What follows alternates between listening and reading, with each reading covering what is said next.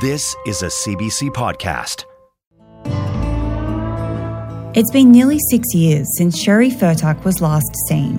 Her truck was found abandoned at the gravel pit where she worked. Sheree disappeared in 2015 and her body has never been found. And for the past two years, Greg Fertuck has been in jail, awaiting his day in court.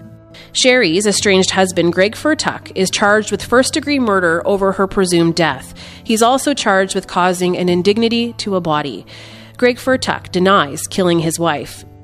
Along with denials, there have been delays and doubts, and more questions about what happened to Sheree that day.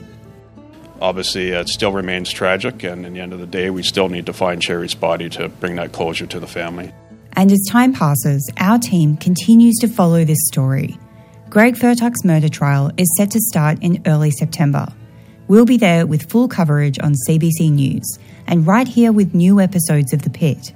I'm Alicia Bridges, and I'd like to invite you to a special live event before the trial begins. It's a chance for you to meet the people behind this podcast and to get a special preview of what to expect in court. I'll be there along with my co host Kendall Latimer. We'll also give you a chance to ask questions of lawyer and podcast contributor Brian Pfefferle. You can also meet other fans of The Pit. It's live on YouTube on September 2nd.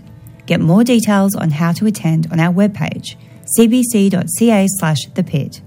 If you're hearing this after that date, you can still watch a recording of this special event. It's all there at cbc.ca slash the pit.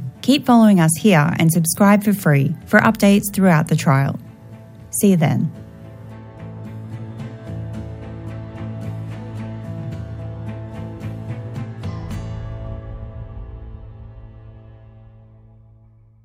For more CBC podcasts, go to cbc.ca slash podcasts.